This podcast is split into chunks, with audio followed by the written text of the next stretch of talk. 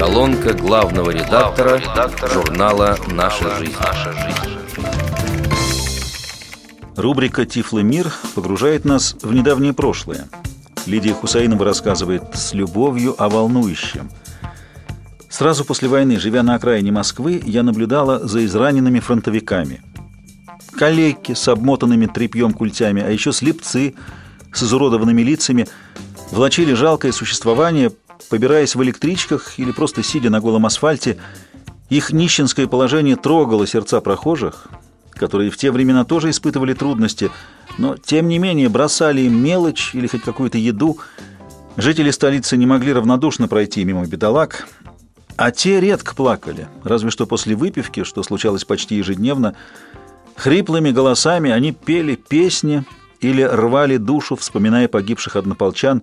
Неподалеку находились мастерские, где убогие страдальцы изготавливали зубные щетки, пуговицы и другую мелочевку широкого потребления. Однажды, неожиданно для всех, кустарное производство закрыли, а инвалиды исчезли. Куда подевались эти несчастные, почему-то никто не интересовался. Позже стало известно, что их всех вывезли за пределы столицы в специальные ветеранские учреждения постоянного пребывания. Как поговаривали власти, не хотели позориться перед иностранцами, которые по порой фотографировали жалких победителей. Москва обновлялась, и в ней на фоне достижений стали плохо выглядеть такие неудобные жертвы сражений. До сих пор осталось чувство неловкости перед обездоленными защитниками Родины. Каково им было там, в изолированных домах инвалидов и престарелых? К тому же многие вовсе не были стариками. Они просто не хотели становиться обузой для родных или оказались на улице, потому что утратили документы. Вот такие невеселые воспоминания.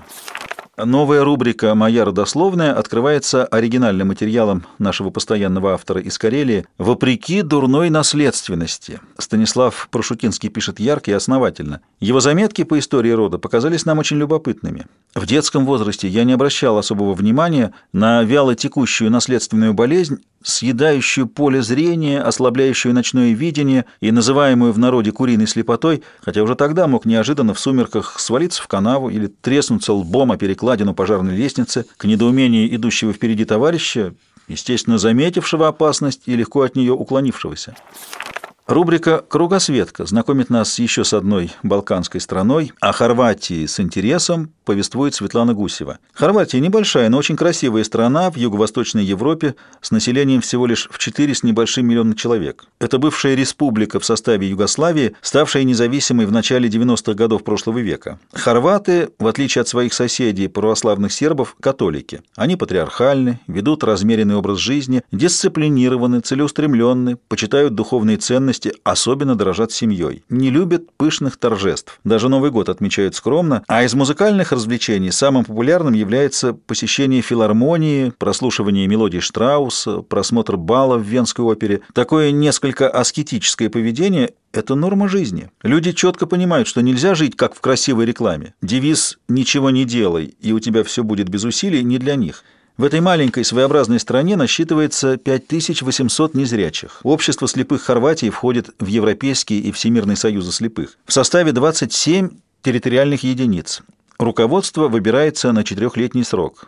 В правлении 31 человек, в исполнительном совете семеро. Управленческий аппарат размещается в современном офисном здании. В шаговой доступности от него располагаются все специализированные учреждения на Ассоциация слепых Загреб со своими спортивными и радиолюбительскими клубами, а также Хорватская спортивная федерация слепых, Организация эсперантистов, драматическая студия «Новая жизнь», библиотека для незрячих, книжный магазин для них, музей тифлологии. И вновь очередной номер нашего журнала украсила отточенная и мудрая поэзия Леонида Смелкова из Глазова. Радует, что замечательная лирика настоящего мастера стихосложения не только задушевно и образно, но, кроме того, актуальна и патриотична. Променять бандуру на бандеру, Кобзаря Тараса на Майдан, Ридна мама православной веры, душу не продай за океан. Ведь Уолл-стрит не брат Святой Софии, и Крещатик точно не Бродвей. Мама Ридна, ты сестра России, Образуем заблудших сыновей. Хмель свободы, слаще нет дурмана. Рай земной сулят из-за бугра. Им, потомкам Гетмана Богдана, нам, потомкам славного Петра. Дядя Сэм, он добрый, только плата велика за эту доброту. Ридна мама, снова брат на брата, чего ради? Вопреки Христу, встрепенется вдруг страстью былой. И чужая жена, что родная, а родная роднее родной. то взовьется вдруг песней лихою, то взгрустнет от чего-то порой, и не знать ей родимой покоя, и в ладу не всегда быть со мной. Нет, ее до конца не понять мне. Тленна плоть, только ведает Бог, на распутье душа или распятье нависает судьбы вечный рок. В заключении краткого обзора хочется напомнить, что в апреле журналу «Наша жизнь» исполнилось 90 лет, а в будущем году в те же сроки будет широко отмечаться значимый юбилей Всероссийского общества слепых. Этим знаменательным событием посвящается очередной творческий конкурс незрячих самодеятельных авторов, который постепенно набирает обороты. Пришла пора подвести его промежуточные итоги, которые еще могут коренным образом измениться. Все в руках наших дорогих читателей. Каждый аргументированный отклик может повлиять на окончательное распределение наград. Жаль только, что некоторые активные корреспонденты и литераторы пока деликатно хранят загадочное молчание. Возможно, корифеи боятся кого-нибудь обидеть нелицеприятной оценкой. Напрасно, ведь их замечательные работы в различных жанрах, в том числе и выверенные рецензии, помогают определять редакционную политику. Какие материалы нам присылают, такие и печатаем.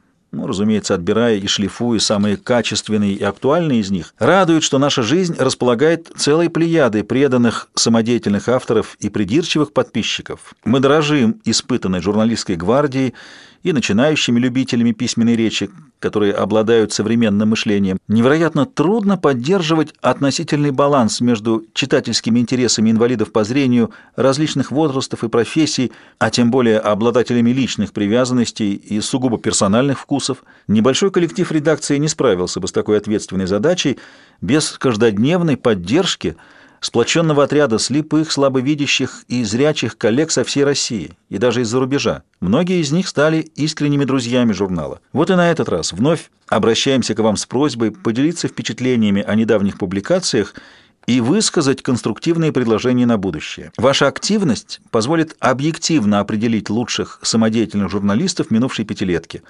Ждем вдумчивых и развернутых рецензий, ведь конкурс, посвященный юбилеям, продолжается. С уважением, Владимир Бухтияров.